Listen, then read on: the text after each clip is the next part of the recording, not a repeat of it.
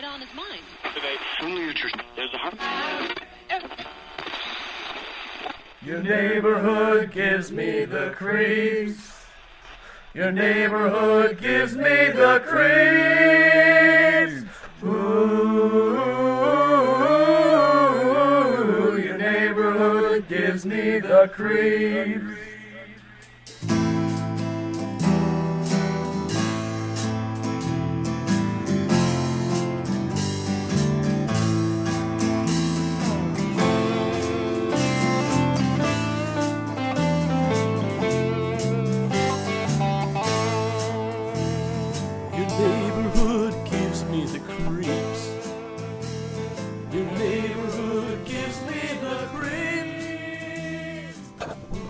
All right, welcome once again to Chicago Unbelievable. I'm Adam Selzer as always, and with me today we're going to have a Resurrection Mary roundtable. I am here with uh, Ray Johnson, the haunt detective, Hello.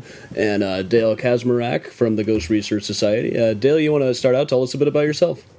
Uh, sure. I, I'm uh, been involved in uh, ghost research since uh, 1975. I've been uh, investigating sites uh, not only around Chicago but uh, literally around across the country. I do investigations uh, with high tech equipment, but also uh, delve into uh, uh, folklore and legends as well.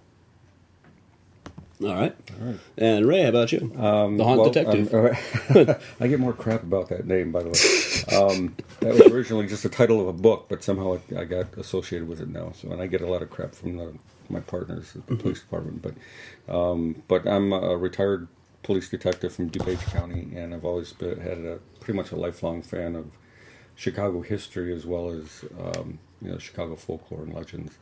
And um, so after uh, I had left the police work, I decided you know it might be cool to kind of look a little bit more closely at some of the legends, do some research, try to get some background, and kind of do a fact versus fiction thing. yeah. Um, so, uh, and and the first book, my first book came out uh, July of last year, and it was called Chicago's Haunt Detective. Yeah. It kind of stuck, and of course that's the website name. So, uh, Now, just being a former cop, do you have access to bits of information that the rest of us wouldn't?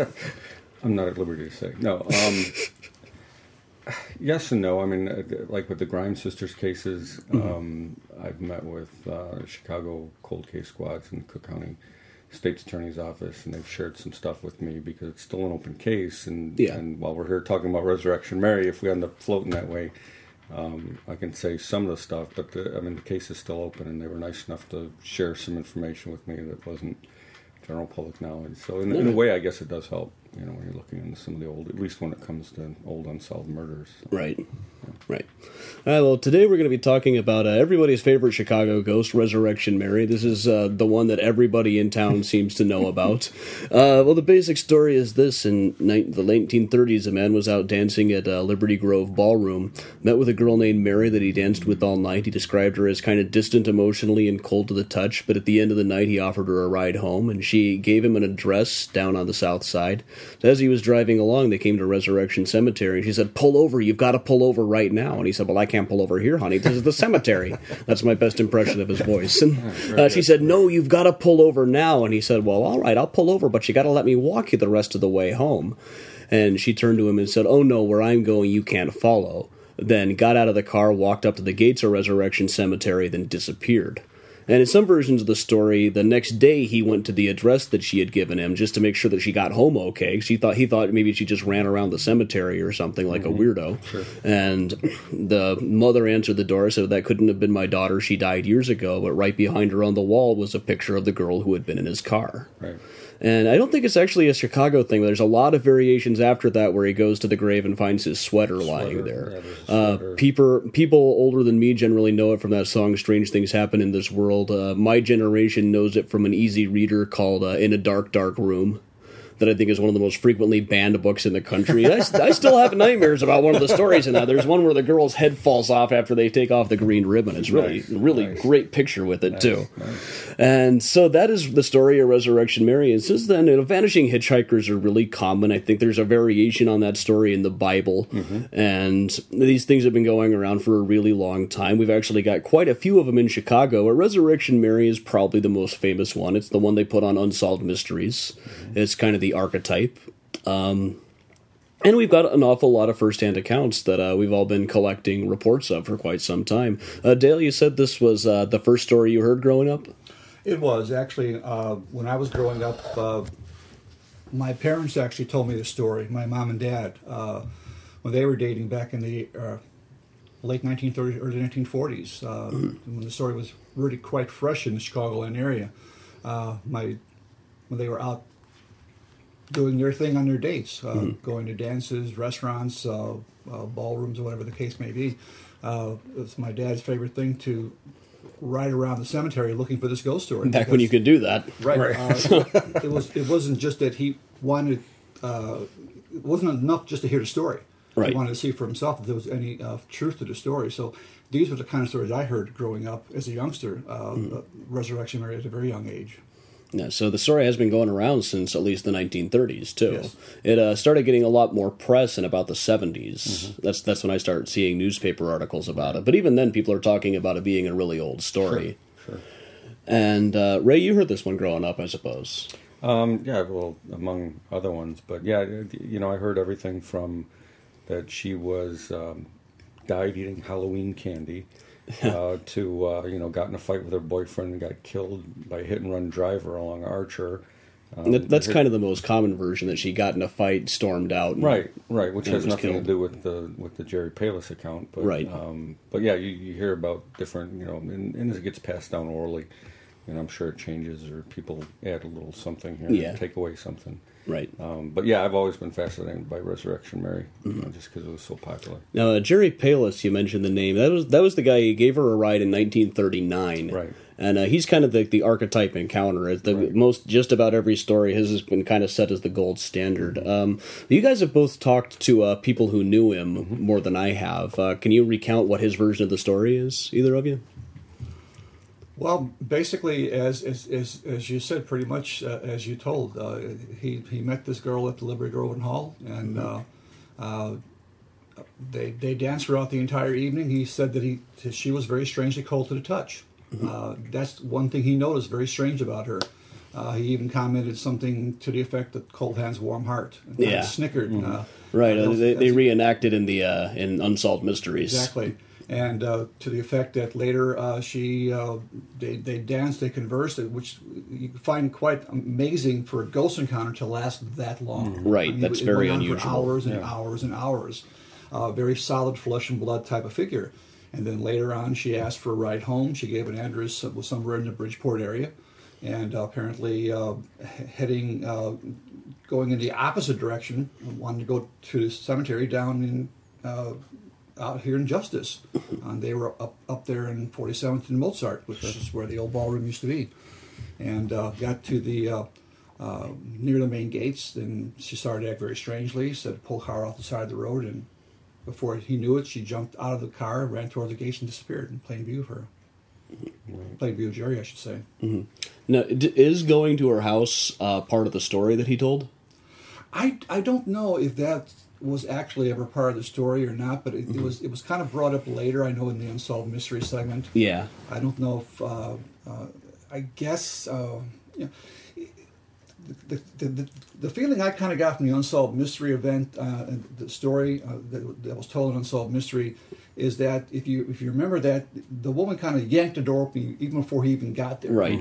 Uh, it was like uh, she knew what was coming before he even got there because they had apparently been a long procession of young men coming and knocking on the door Yeah. uh, saying that they had been with Mary the night before, the month before, the week before, the year before. And uh, she had gotten tired of all these young men coming and saying they had been with her, uh, saying, having to say that she had died, she was dead. put a note on. Should just let put a note on the front Yeah. door. Right. Out don't lunch. bother asking about Yeah, Mary. don't bother. She's dead. And uh, I remember uh, Troy Taylor said he first heard the story on the Wade Dennings Ghost Stories record that came in cereal boxes. Really? And I got a copy of that one. It was uh, the story. There is the guy knocks on the door Mm-hmm. and the woman says, "Don't say anything." And she just points at the picture on the wall, then leads him out to the family plot that conveniently is in the backyard, and points at the gravestone. It's chilling. Really? But I don't think that her being buried in the backyard is usually a part of the Mary story. Right now, the the people that uh, actually just recently, yesterday, talked to a person who, um, her mother uh, was very good friends with Jerry Palus and his brother Jake, and and so they used to play cards in their basement all the time. Yeah. And she was, you know, the, the mother's 83 now, or I'm sorry, 81. And, uh, and she said that neither one of them, as close as they were to Jerry, they said that until the Unsolved Mysteries show came out, he never mentioned anything to them. Really? Right. And so when when the show came out, they actually approached him and said, Jerry, why, why didn't you say anything about this? And he said that, that he was just worried that during the time, the late 30s, early 40s, uh, you know, now with the TV shows and back with Unsolved Mysteries and whatnot, people more accepting is what he told them. That he was afraid to come forward earlier, even though I, I've heard something mentioned that he supposedly told a Tribune reporter the Yeah. story back in the late 30s or Definitely 40s. and can't find it, yeah. if he did, they didn't publish it. Right. But that he said once, that might maybe that was why he didn't want to tell the story Right. again. And exactly, maybe- the Tribune thought he was nuts. could have been. No, Could have been. it's I. I would like to find something one way or the other whether he ever went to her house because if so, that's that would be where he loses me. The fact that he couldn't remember what her last name was or where she lived. Now, how are you going to give a dead girl a ride home, Right. and not remember where it was? Because that would that would solve up one of the big mysteries: is who is she specifically the ghost Yeah, of? The person I talked to said that that wasn't part of the story they had told Okay. them. That it was in the fact that you know she didn't. Because I was pretty specific when I was asking questions, because you know once you have someone there that you can actually ask the questions of, you're kind of careful about what you want to say. And and I said, well, did he ever mention going back to the house? And neither one of them, the mother or daughter, they were like, ah, he didn't mention going back to the house. And, and as far as they recall, he told the story. She just disappeared. It wasn't, hey, stop the car, let me out. It was just as they passed Resurrection, he looked over and she was gone. All right, that that's usually how I hear it. On the occasion that I hear like a first or second hand encounter, like the most recent was uh, guy on my tour said it happened to a friend of his back in the seventies. He was driving along down Archer and saw this girl sitting by the side of the road and crying, and he thought it was a girl that he knew from his high school. So he pulled over and said, "Do you need a ride?" And when she looked up, he realized he had no idea who this was. But you know, he couldn't drive away then after Sure. giving her the offer, and it was just like down the block from Resurrection. And once they got there, he turned to the side and she was just gone. And that's that's usually seems to be how it goes. I very rarely hear of her, her like actually running up to the gates. Uh, usually, it's just disappearing right out of the car Right. and not really saying anything. No, just one And- minute she's there and the next minute she's not. Yeah, or like the cab driver story that she said the snows came early this year, Right. Which you know you could say pretty much any year in Chicago Sure. except for this one. Probably say in July. There was another report that I had heard uh, of, of, of a similar uh, event uh, of, of a man picking her up much further up on Archer, uh, and again, never stopping uh, when she once she got in the car, never stopping and, and never taking his foot off the gas, basically, and driving right past Resurrection Cemetery, and just she just literally just wasn't wasn't there anymore. Yeah. and that's what seems to happen most most often is she's just, just not there. No physical effort to actually get out of the car, open the door, and just walk out. And she just Right. vanishes somehow. Right. I had heard, you know, just recently, I'd, I had uh, met a guy through through.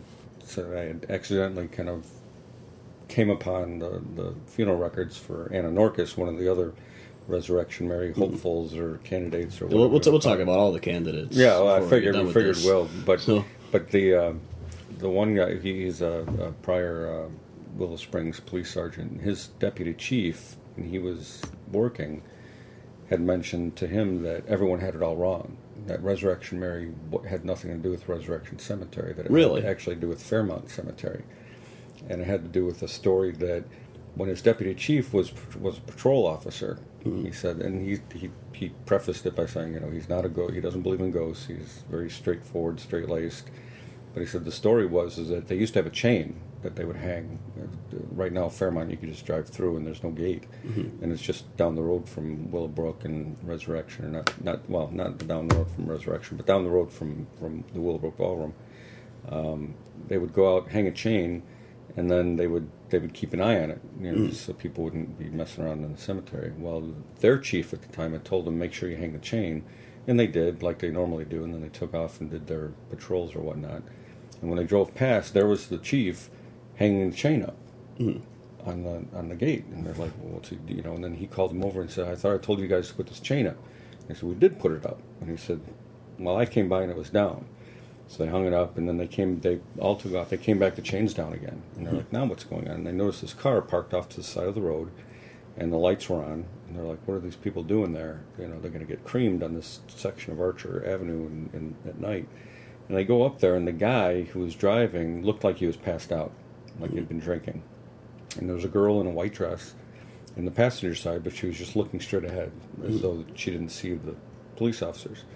So they went around to the passenger side and knocked on the window, and she wasn't paying attention to them. They knocked a little harder, and then they were getting mad and said, "If you don't roll down the window, we're gonna we're gonna smash the window out." Hmm. And supposedly the girl rolled down the window and said, "I'm sorry, my boyfriend had a little bit too much to drink, and we're just he's just kind of sleeping it off." Hmm. And they kind of left it at that.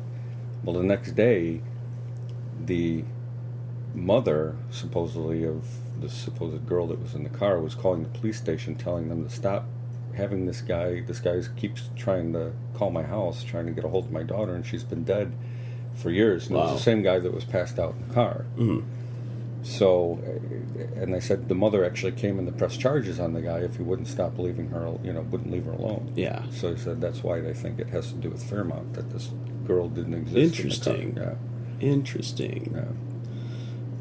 Yeah. So yeah, there must be something in the water at Archer Avenue. There mu- you, well, you know, it's, it's an old Indian trail, you know, Yes, and isn't yeah. isn't is, is St. James Sag on Archer Avenue? Yes, it is. It's, that's Yeah, that's the Archer Avenue spookiest is looking just- cemetery I know of in the entire city. You go out to that; it's up on a hill, Exactly. and there was the story about the sheriff chasing guys waste in coming monks. from the uh, Argonne lab that's polluting the water. And it's- well, that's true too. Yeah. And you got you got Redgate, you got Redgate Woods with all the the, the nuclear waste. or- Yeah, So could be.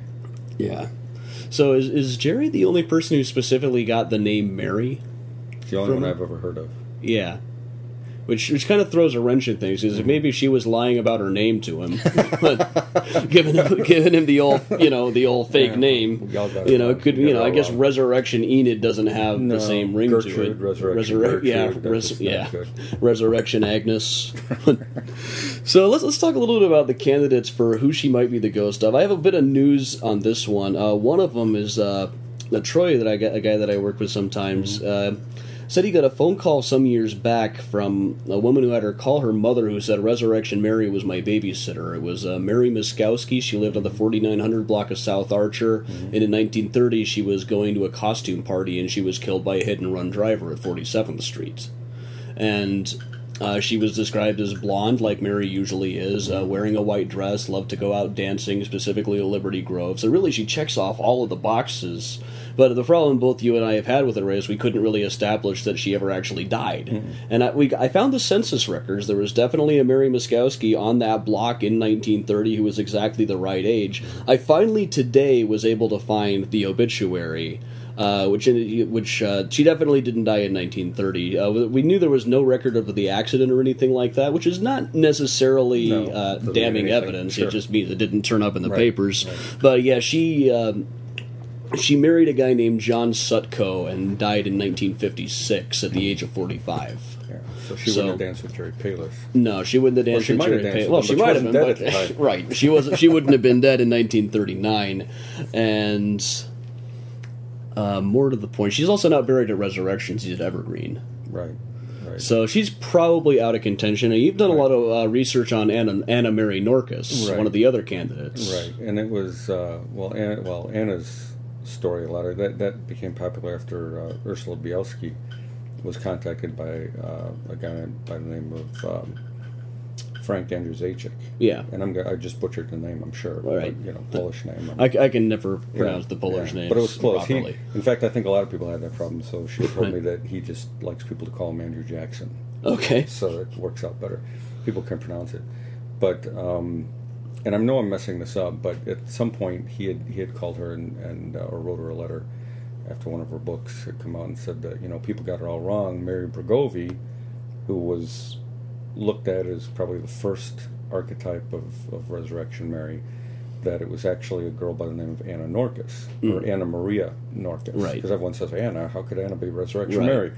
Well, when, at her confirmation, she chose her middle name as Maria Mm. after, you know, the Virgin Mary. Right. So that's where you know the, that link comes from. Now with with Anna, I mean, she did die in a car wreck in 1927, Yeah. um, and and near, somewhat near, um, you know, resurrection, and and uh, the Willowbrook. They, she actually, her car flipped over at uh, roughly 66th and Old Harlem Avenue um, into a train cut, a railroad cut. Right. The tracks were there. And um, but you know the, the things with Anna and is that and it was it was very well covered in the Des Plaines Valley News the coroner's inquest and uh, but she was 12 years old at Mm. the time and not to say i mean we can all say that you know if someone dies at 12 could their spirit appear as you know As- whatever they as- want it to 17, be you know as, yeah. as older if she felt like she was older or whatnot You know, Right. who knows but um, but she she was blonde Mm. and she wasn't polish she was lithuanian um, but uh, the contention with her is was she ever coming from or going to a dance because that seems Right. to be That's that's catch That's sort of the story you hear is that it was. Well, what I always hear is that she was going to a dance for her thirteenth birthday, which was the next day. Well, which in the the information that you found with No, the uh, with the wasn't the funeral card, day. you found the funeral card, which a- establishes it was that very it was early birthday present. Yeah, it would have been about a six about six weeks off. Right, right, right, And uh, also, it mentioned that she's buried at St. Casimir. right. So, And- and it was an interesting story how you how you came to find the funeral card. oh, the the funeral record. See, what, funeral what I found when yeah. I was writing the book, I said it'd be really neat to be able to find the funeral home record.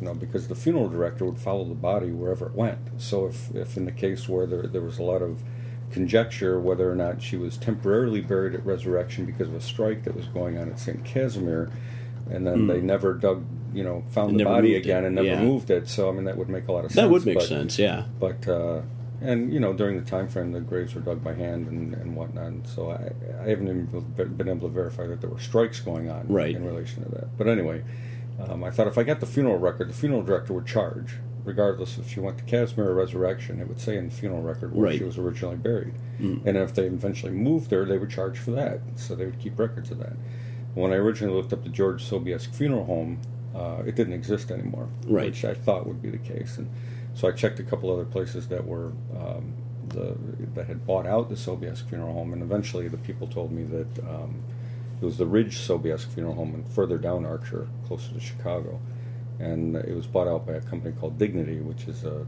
you know a, a multinational cemetery funeral home Yeah. company. The, the big And- box. Yeah, the big, box, cemetery funeral- funeral home. Yeah, exactly. Yeah. And uh, they said, "Oh, we would have thrown those out years ago." Mm-hmm. And so I, I kind of gave up on it.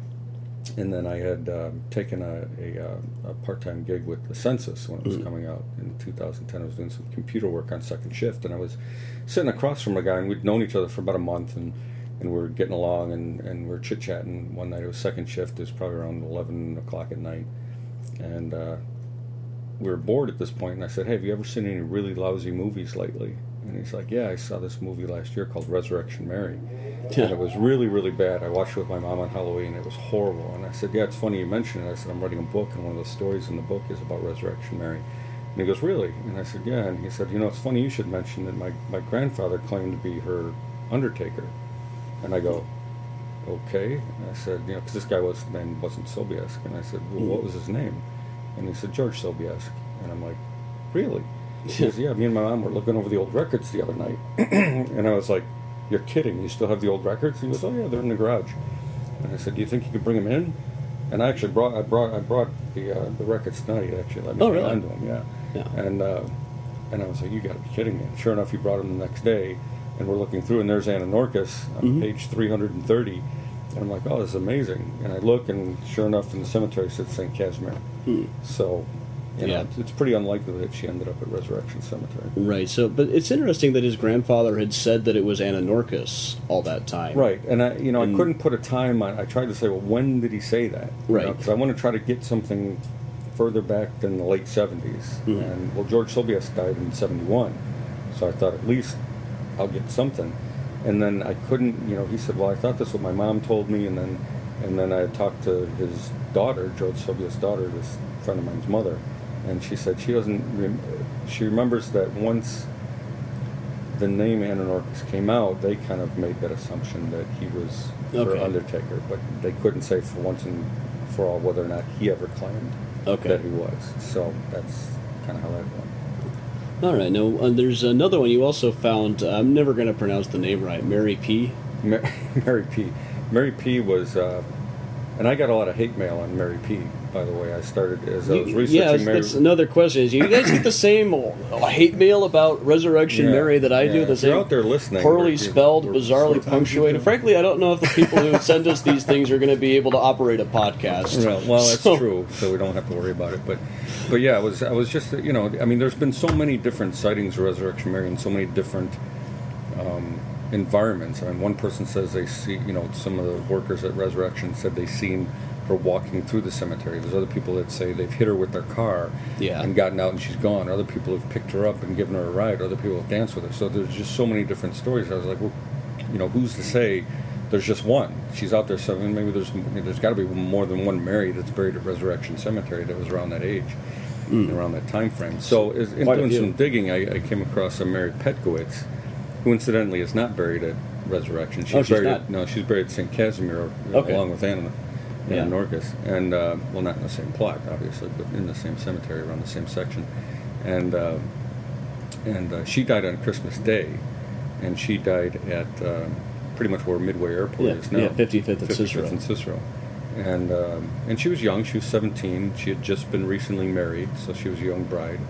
And it was on Christmas Day, and they were coming up to the intersection of 50, you know, 55th and, and Cicero, and um, Steve O'Donnell, which later on I, I haven't been verified with Steve or Edward O'Donnell because the name changes in, in the in the thing. But anyway, Spike O'Donnell was one of the big beer bosses in the in the 30s, 20s and 30s, and uh, and he had blown a stop sign and had creamed the car Mary Peckwitz was in, and Yeah. she died at, at the scene, obviously, and um, and she had actually not even published in the paper. She had a young child 17, so she had an eight-month-old baby at home Oh, at the jeez. time. Yeah. So and she died on Christmas Day. So I thought, well, why? If Anna Norcus could be Resurrection Mary, why Right, couldn't this young bride of 17 with an eight-month-old baby who died on Christmas Day Right. be a Resurrection Mary? And the minute I published that as a possibility, uh, air quotes, the uh, the hate mail started. Mhm. like, you got to be kidding me! I mean, there seems to be the Mary Bogovi Yeah, camp if you, and the if you, if you suggest and- that there's more than one ghost, or Oh, if you it was- suggest that she's not Polish, oh yeah, Um, God forbid, yeah, but or not blonde. right. Yeah, because people see a blonde and people see a brunette. I know uh, Troy's theory was always that there's a brunette trying to get out get out of the cemetery and a blonde trying to get back in. That's one way to look at Sure. it. Um, another one, another candidate I just found was uh, Mary Bojax, who I got an, I got the, the information right around here someplace. Uh, what happened with her though is she, she was actually on the way to see uh, to it was in 1921 Uh, she was on her way to a funeral at resurrection a little girl had died and she was in a car with uh, 12 people in it must have been a really big car i guess including Really the including including the undertaker and they uh, went over a train crossing that was at grade level. Uh, the, there were two cars. The one in the front moved on and didn't even notice anything had happened, but the train plowed right into the car in the back. Uh, Twelve people were killed, uh, including Mary Bojack. So I haven't been able to figure out exactly how old she was yet. In the photograph of her, she looks a little bit too old. Okay. But even if she's not a resurrection, we we know she was on her way there, so it would make all the sense in the world that she was trying to get in there. And she was on Archer when it happened. She- Um, I don't think it was actually on Archer, okay. but I haven't looked in the map as to exactly where the crossing was. But they were on their way to Resurrection, and it was really one of the more gruesome accidents I've read about. I've also um, did some research just over the weekend and found the Eastland disaster when the boat tipped over in the Chicago River in 1915. 844 people is kind of the agreed upon body count today. And there were five or six girls or young women named Mary who were who died in that tragedy and were then buried at the uh, at Resurrection Cemetery. I've got a list of all the names right here. Uh, there was Mary Mary Saranik, Mary Dudek, Mary Kazuba, Mary Kupski, Mary Bizak, and Mary Malik, who was buried at a plot along with her sister in the same casket because they could only afford one of them. Which kind of flies in the face of the stories that I've heard that Western Electric personally paid for everybody to have a coffin. Oh. So, yeah, many candidates, but what we haven't mentioned yet is the most famous one, and probably the go to one. Uh, Dale, you want to tell us about Mary Bergovi? Uh, well, Mary Bergovi, uh, again, was one that was not killed along Archer Avenue. Right. was uh, actually killed as a passenger of a motor vehicle uh, driven by her boyfriend and another couple that was in the in the rear passenger compartment. Uh, they were coming back from a ballroom, going to apparently another ballroom, from what you know, from what, what the story goes. Uh, they're traveling along um, uh, Wacker Drive. Uh, Yeah. newly constructed L track uh, platform and struck an elevated L track support uh, near Lake Street. Yeah. She was uh, apparently thrown through the windshield, died on impact. Uh, uh, before seatbelts uh, were installed in cars, and Right. was apparently uh, buried in her dance gown.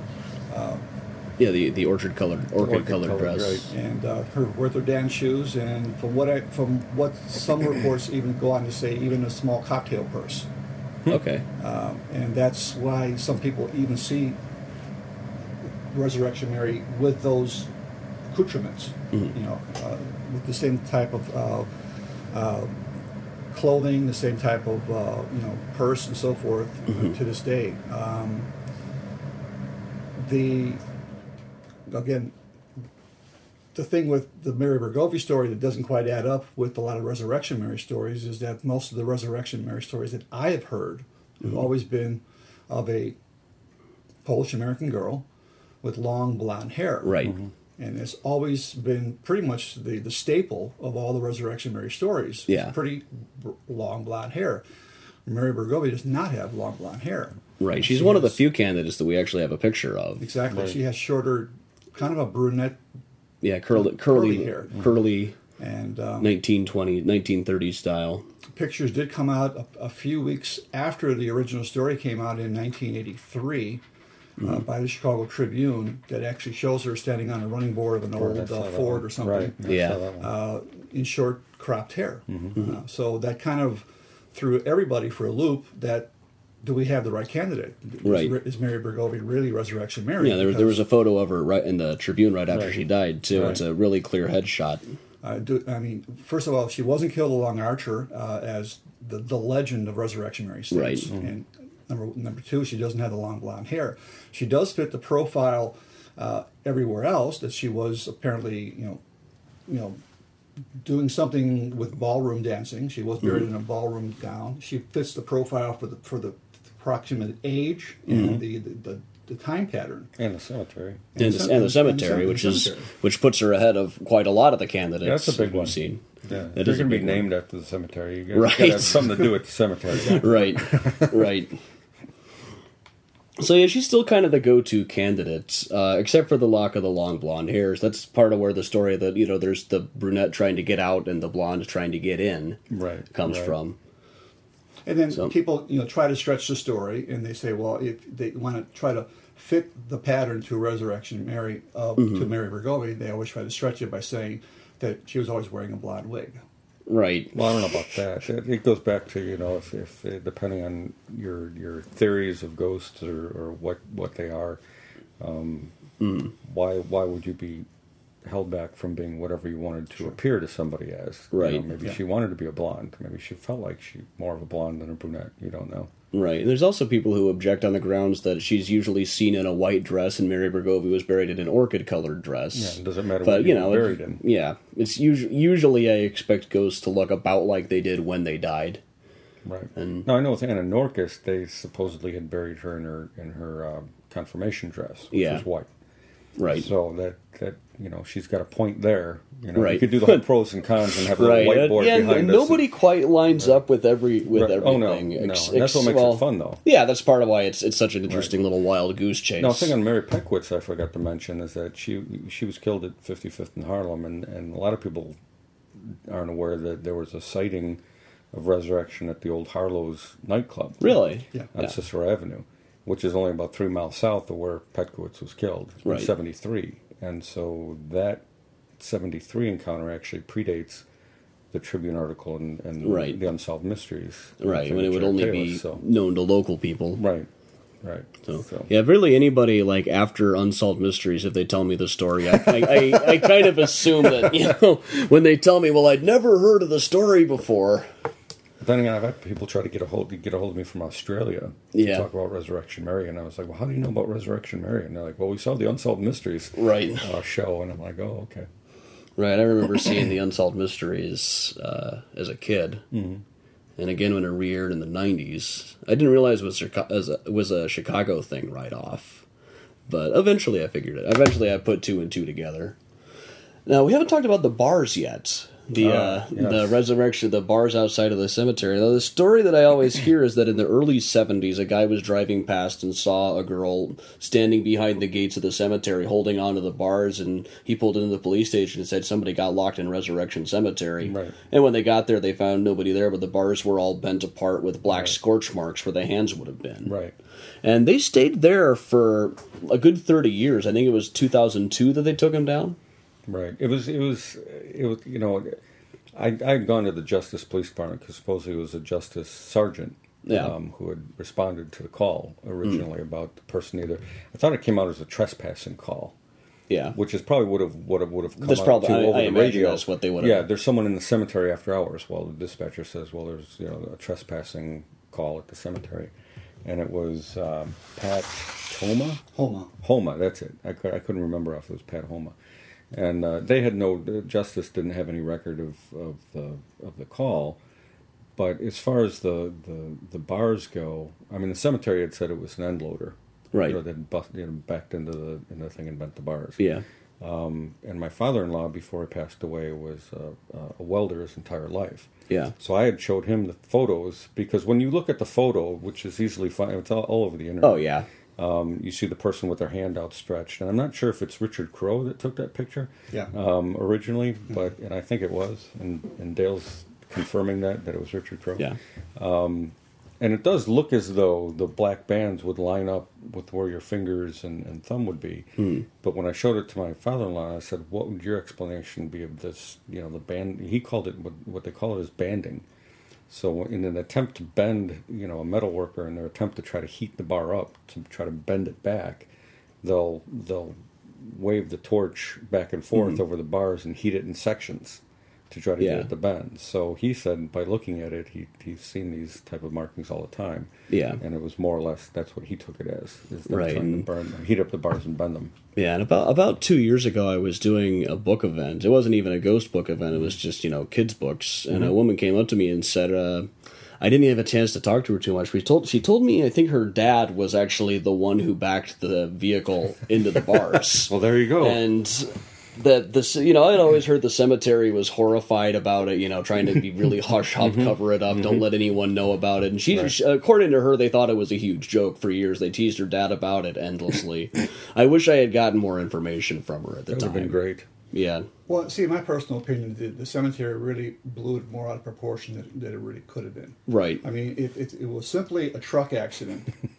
I mean, they should have left it at that. By, by giving it more, giving the bars more notoriety than they than they needed. Mm-hmm. Going out there, putting literally round the clock security on the bars, so people couldn't gawk at the bars. Number one, which they did for a long time. Yeah. Sure. because the cemetery now it's a cover up because the cemetery is keeping two, people away. going Right. out there and then trying to heat the bars up to for, to to straighten them out, and then uh, when that didn't happen, they they try to to, to obliterate these marks using a blowtorch, Mm-hmm. and that all they make the bars uh, look was black and sooty. They were easily seen from Archer Avenue, attracting Yeah. more attention.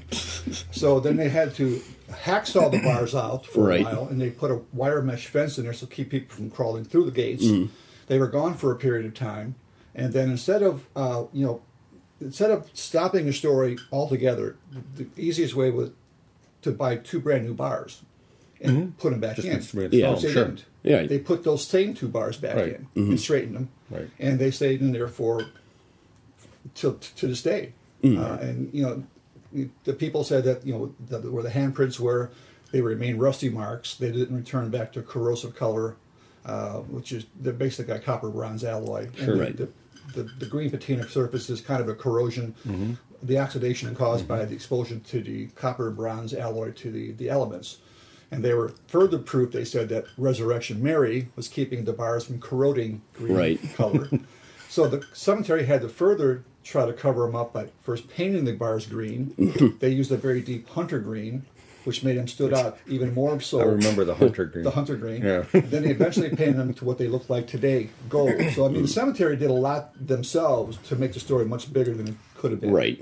Yeah, I couldn't resist. It was about a year and a half ago. The car plowed through the, the fence at Resurrection Cemetery and actually taken out a section of the of the metal bars, and so they had like this this cheap chain link fence up there temporarily, and and I was in there actually doing some other historical research. Was looking someone up that had been buried at Resurrection, and I was kind of joking with the people behind the um, behind the desk because I said, you know, if you don't get that section of the bars cleared up pretty soon, you're going to have every ghost hunter in the world trying to figure, trying to, or you could just say, you know, put it in the paper that she finally got out. you know, so there's no need to come back anymore because Yeah. instead of bending the bar, she just took out the whole section. Nobody was laughing, and then I left really quickly after that. Now, you you also mentioned that you uh, you've been through their files in the eight. Uh, Well, what it some is is back. that um, you know right now if you go to if you go to Resurrection Cemetery, everything's computerized. You've got the kiosk when you go in there. Mm. If you punch up Mary Bergovia, the only Mary Bergovia that's going to come up on their screen is the one that was buried in 22. right, there's uh, you know you see all over the internet. You can see like the a pictures picture of the 1922, gravestone, and originally which it said is it was her mother, and Right. and it has nothing at all to do right, with totally different Mary. I mean, it could be her aunt, Right. for all we know, but but it's definitely, definitely not not her mother, her. and it's not. Yeah. Yeah. she's not buried there. She's over by her parents, um, Stephen and Johanna.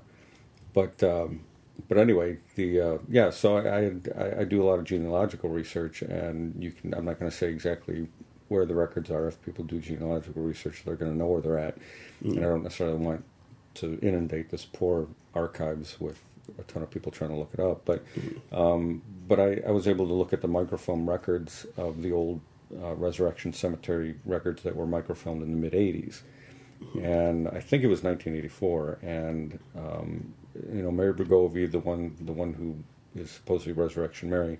Her card is in there, and it says where she was buried. She was actually moved. You know, there were some stories about her being moved, and she was. Yeah. She was in one sec- section of the cemetery by the single graves, and then after her parents had passed away, they had moved her from that point to put her in the more permanent family plot. Um, still unmarked. Her, she doesn't have a stone. But the interesting thing was when you looked up her name, all the Bergovias are in alphabetical order on these index cards. There's an index card right before hers that's just a single card blank, and all it's written on it is Resurrection Mary in handwriting right before her name. So at some point, the cemetery thought it necessary to write the name Resurrection Mary at the index card right before her name. Yeah. So for what reason, I'm not sure because Well, you, do hear stories about like the caretaker saying that he actually saw her ghost up and walking Mm-hmm. Right. around specifically right. Uh, shortly after she died. Is that is that right, Dale? That was the the caretaker said so. Yeah, I, I've heard stories like that. I've, I've, I've actually heard you know stories of uh, uh, you know things going on in the mausoleum as well. They may not be even related to Resurrection Mary stories too, but you know, yeah. There's probably more than one ghost at Resurrection Oh, yeah. Seems like yeah, all down Archer Avenue. It Right, seems like Well, I try to tell, tell people that I don't believe the cemetery is as haunted as Archer Avenue is haunted. Right. Right. So I think the cemetery would probably, you know, you know, might welcome me as a friend, Mm-hmm. uh, Sure. saying that at least the cemetery is not haunted. Sure, sure. Because most of the sightings of Resurrection Mary don't happen in the cemetery. They right. happen They happen Archer- near Archer nearby. right. Yeah, near the cemetery. So, and then we can get into a whole discussion about where, you know, what ballroom Yeah.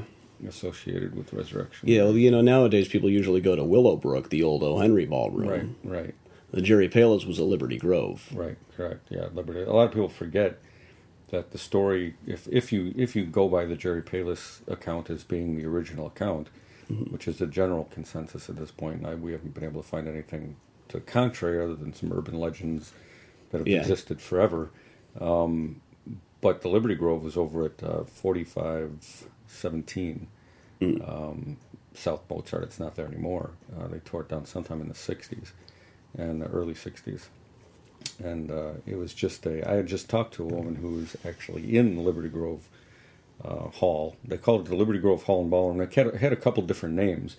During Prohibition, it was called the Liberty Grove Amusement Company. Of course. Yes, because Right. it couldn't be a tavern. So, uh, and then it became Liberty Grove Tavern, and then it became the Liberty Grove Hall and Ballroom, and uh, is what they called it. But it was from the from the Sanborn fire maps. I haven't been able to find a picture of it yet, but from the old Sanborn 1920 Sanborn fire maps, it, it looked more or less like a, a small VFW hall, Yeah. um, not like a grand, you know, Aragon or Willowbrook ballroom Right. type of thing. More like a taxi dance hall that was real popular back then. Um, but yeah, that's what originally started, and I think you know that there's probably a couple reasons why people went from Liberty Grove to the Willowbrook. One being the Anna Norcus story because she was supposedly coming back or go, you know going to the Willowbrook, which Yeah. hasn't been denied or confirmed yet Right. but but there's actually a subdivision really close, um, just across the water from the Willowbrook that was that's still called the Liberty Grove subdivision. Okay. So I think when people heard Liberty Grove, and then there was a picnic grove back there, I think they just started assuming that Liberty Grove was associated with the Willowbrook Ballroom. So, All right. So, one thing I haven't mentioned is a story I just recently got from a woman whose father, way back around this time period, was a gravedigger at Resurrection. Said that, uh, well, his story was always that they'd nearly buried a girl alive. They were digging the grave and heard a scream coming from the coffin, and by the time they got it open, she was dead. But there were she had been scratching at the good lid. they have to pay for another funeral. Right. so that's that's another one. There just seems to be something going on with that cemetery. Now, so here's kind of the sixty-four thousand dollar question: Do you guys believe in this ghost? Well, I believe that there's something going on along Archer Avenue. Um, you know, there's a lot of credible people, credible accounts that have happened that people really believe that they've seen something, and encountered something. Lots of these reports uh, that I've collected, uh, for instance, even the cab driver hmm. that picked her up in January 1979 that mm-hmm. claimed to have had no knowledge of the story, Right. wasn't even sure where he was at the time. He was mm-hmm. basically lost in a snowstorm, was trying to come back after dropping off a fare in the Palos area, trying to get back to O'Hare Airport, picked up her near the intersection of Willow Springs Road and Archer Avenue.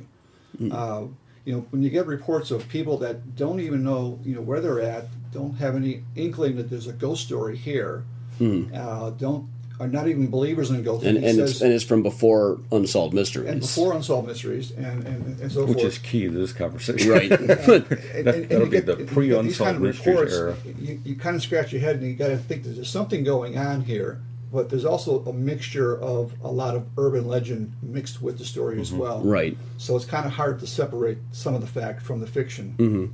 Uh, Not not to mention the occasional.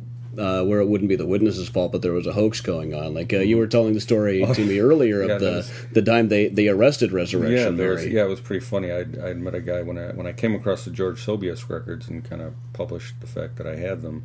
Um, he's the archivist now for the Summit Library, and you know the George Sobius records. He was he was the, he had been the funeral home that was there the longest for the longest period of time, and for the longest time they've been trying to find records. So they got a hold of me, and the guy's name is Bruce Beveridge, really great guy. Um, he's an ex sergeant with the uh, Willow Springs Police Department. And um, he he was telling me, he said, you know, I don't really believe in the ghost stories, but he's like, I, you know, I, I got to tell you someday about the time I arrested Resurrection Mary. And I'm like, well, you know, if you got a booking photo, we could put this thing to rest right now. and uh, he he was laughing, and he said it was it was in the early '90s. I want to say '92 is what he said, and and he was he was still working for Willow Springs, and he was uh, side to side with uh, with uh, with a justice police officer, and it was close to Hall- close to Halloween, and they always did extra watches at the cemetery around then, and uh, and uh, they were they were sitting there talking, and this car comes screaming up next to him, and this girl jumps out of the car, obviously upset, and they said she had literally wet her pants Yeah. and said, you know, we had seen a ghost. You know, it's down on Archer Avenue, next, you know, by the, the Fairmount Cemetery, and uh, and of course they looked at each other and rolled their eyes and said, you know, okay, we'll take care of it. You know, we'll, we'll take a ride over there, and they did, and uh, and that's when they'd seen this glowing figure in the woods. And he said, you know, I'll be honest with you, I was a little nervous at this point. And he said, here I am, you know, big police officer with my gun and everything, and I'm scared. And he said he pulled his car off to the side of the road and had walked into the woods after this thing and uh, it had disappeared on him a couple times. And then he finally got up close and uh, put his gun up next to it and said, "Stand up." And this guy stands up, and he's wearing a blonde wig, and he's got a white dress on, and he had taken these. I wish I could have been there, but he had taken these glow sticks and had broken them open and then poured them all over this white dress. So he, he was glowing. He was in a white dress and wearing a blonde wig, and um, and so they they they they escorted him, uh, for lack of a better word, back to Archer Avenue and said, you know, what are you doing? And he said, well, you know, he, he looked kind of embarrassed and said, yeah, I've been doing this for like the last eight years. Um, and every year around Halloween for a week or two, I'll come out here and, and walk along Archer Avenue and kind of scare people. and I said, "Is there anyone else out here?" And, and the guy kind of yelled back into the woods and said, "Come on, guys!" You know. And he had like three or four people with him, and a camera guy, and a lighting guy, and a, and a sound guy, and and uh, so they, they kind of let him off with a warning and kind of a chuckle. And, and he said that they all took a Polaroid, you know, with all these cops because the county Right. cops showed up and everyone's kind of showing up to see what's going on and they're all kind of had their arms around them, and they took a Polaroid picture. And he said he's still trying to dig that out, but Yeah. Um, but I'd the guy said he'd it doing it. For, oh, it'd be beautiful. Believe me, if I if I get a copy of it, I'll let, I'll let you guys in on it. But All right. but uh, yeah, so he, he said that they let him off with a warning, and the next day they saw him again. Only this time the county sheriffs had got sick of him and Right. and actually locked him up. And that's when you know. And there was supposedly a large spike in Resurrection Mary sightings in the '80s. At least that's what I've read. And uh, that could account for a lot of it. You know, unfortunately, you're always going to have the hoaxes out there that, Right. you know, kind of muddy the waters a little bit. But Yeah, back in, in- especially from uh, from seventy three to eighty three, there Mhm. was a, a, a rash of spikes, Mm. a lot of lot of sightings. And from nineteen eighty five is when they put the overhead street lights along Archer Avenue, Mm. and that made Archer Avenue very very bright. Mm. Before that, it was a very very dark stretch of roadway, and I think before then there could have been a lot of people like that guy, Mhm. maybe dressing up as Resurrection Mary, maybe jumping in front of a car, maybe not the smartest thing to do, Right.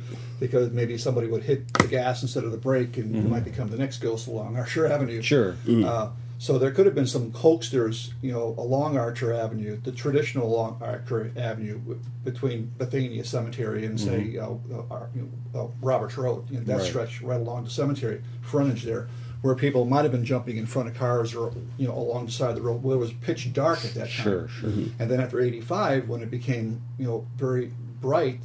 Uh, further back, like you- you're saying, back near, near Fairmount Cemetery, Mm-hmm. Right, where it's because still in '86, that's a year after they put those lights, it would make sense. You said it was Right. doing for about maybe eight or well, Eight years. eight years or so. Yeah, Yeah. and it would be. Yeah, 83 would be too early. We're Yeah. talking like 86. Yeah, so- 86. It would make a lot of sense. All right. Uh, so, is there anything we've left out that you guys want to bring up? Hmm. Let me think. Um, no, I did notice that when I first, I- you know, I, I don't scare easily, and when when I had first gotten the original records of Anna Norcus' funeral, and it was one o'clock in the morning, and I was getting off, and I, they were in my car, sitting on my passenger seat as I'm driving past Resurrection to get home. I'm thinking, well, the last time these funeral records were in the area were about the time that she died. Right. And I'm thinking, well, if I'm going to see anything, it's going to be tonight. And, you know, so, but I got stood up. Oh, and also, actually, Dick Verderbar, um, who's one of the original owners of, um, uh, actually, one of the original family owners of the Willowbrook Ballroom before he sold it um, to the current owners, um, had actually, once and for all, wanted to try to see if he could get Resurrection Mary to show up at the ballroom. So before he sold it, it was it was Halloween night. They just finished a dance, and he set a table and put a drink out, and he sat there all night at this table waiting for her to, to sit down and have a drink with him, and she never showed. So Yeah. but yeah, I did notice that when you're driving past Resurrection at night, though, especially since, like you said, the overhead lights are there. If you, in your peripheral vision, as you're going past the cemetery, the reflection off some of the larger monuments kind of give the impression of a, of a lit, glowing thing moving toward the roadway as you're Yeah. passing the as you're passing the cemetery. So I'm thinking if someone was starting to doze off and caught a real quick glimpse of mm-hmm. something moving in a direction toward their car that was lit and kind of glowing, that they could actually think that someone was crossing the road in front of them. Yeah. So that's about it. Mm-hmm. You can always come up with stuff like that. I remember the I used to have to drive uh, drive between my house and my college on these like weird, you know, old Georgia roads, no no street lights or anything. It was just, you know, nothing but woods. And one time I saw a deer just, you know, kind of sitting down by the side of the road. I was like, that looks exactly like all those pictures of the Jersey Devil. like, well, I think I just solved a mystery.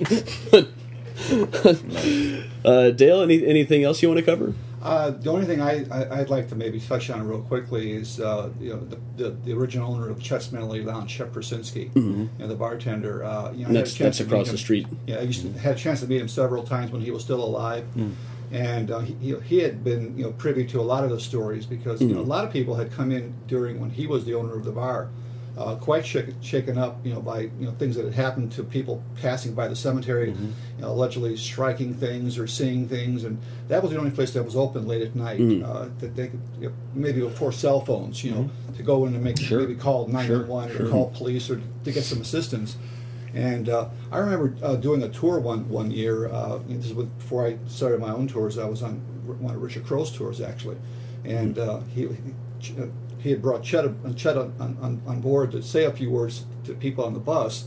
And uh, uh Chet said, well, uh, this is long before the Mary Bregovy article came out in 83. This, I think, it was back in 78 or 79. And uh, Chet had made a comment that he knew who Resurrection Mary was. Mm-hmm. And he said, and I, I'm not even going to tell Richard who, he, who she is. Really? Yeah. Huh. And it was about I think about five years later, I think it was in '78. About five years later, that article came out in this Tribune. So I don't know if it was Mary Bregovy. I, I never even, I never made the connection. Mm-hmm. never asked him, you know, when the, after the article came out, is that who you meant? Sure. Yeah. But apparently, he said he knew who Resurrection Mary was. Mm-hmm. Wow. Because he was friends with the family. Hmm. Huh. And he stated that on the bus, you know, in front of all these people. So I mean, he wasn't the kind of guy that fabricated these these stories. Right. Mm-hmm. Right. So it was kind of interesting. Um, you still you still running a lot of tours now? Uh, now and then. Now and then. Not, not too. You, you want to you want to give us a, a, plug for how people can get a hold of you for a suburban ghost tour? Sure, they can contact me through my website at uh, www.ghostresearch.org. All right. And they can check on my uh, excursions into the unknown tours there. All right, and that's uh, Ghost. The Ghost Research Society's been uh, responsible for quite a number of the most famous ghost pictures that come up. If you Google ghost pictures, it'll be some of the first ones that come up, like the mm-hmm. famous Bachelor's Madonna, Grove picture. Madonna the Grove. Yeah. And uh, Ray, you want to plug your site? Um, sure. It's just really easy. www.hauntdetective.com uh, .com, not haunted. Everyone wants right. to put an ed in there. It's just hauntdetective.com, and uh, it's got the link for the for the uh, Amazon link to the book. All right, which is Chicago's Haunt Detective. All right. Once again, you've been listening to Chicago Unbelievable. I'm doing tours too. I'm doing them through Chicago Hauntings these days. Uh, ask for me specifically. We'll try to accommodate you. Uh, ChicagoUnbelievable.com. Thanks for listening. Thanks, Dale. Thanks, Ray. Mm-hmm my cat, my cat just jumped onto Dale's lap. Oh, that's okay. It's a friendly. He's, yeah, he's a friendly cat. He loves he loves a stranger's laps. So we'll see you next time. We're, we've still got uh, plenty of places to investigate around the city. Uh, hoping to once again to go out to the couch crypt with a thermal imaging camera to see if we can pick up any uh, names that have faded off of there. Mm-hmm. Uh, we've we're going to be hitting several different places this year. We're planning to get to uh, Camp Douglas, the old Confederate prison. Every other Confederate prison is supposed to be haunted, so why not ours? Uh, all, all, sorts of places. Cabrini Green is gone now, so we can go to Death Corner and give that a shot. So, all right, keep keep tuning in. ChicagoUnbelievable.com. Thanks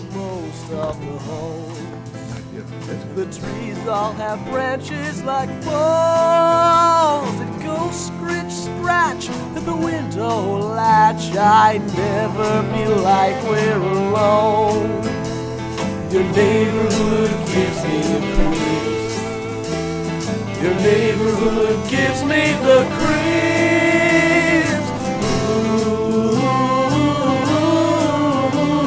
your neighborhood gives me the creeps.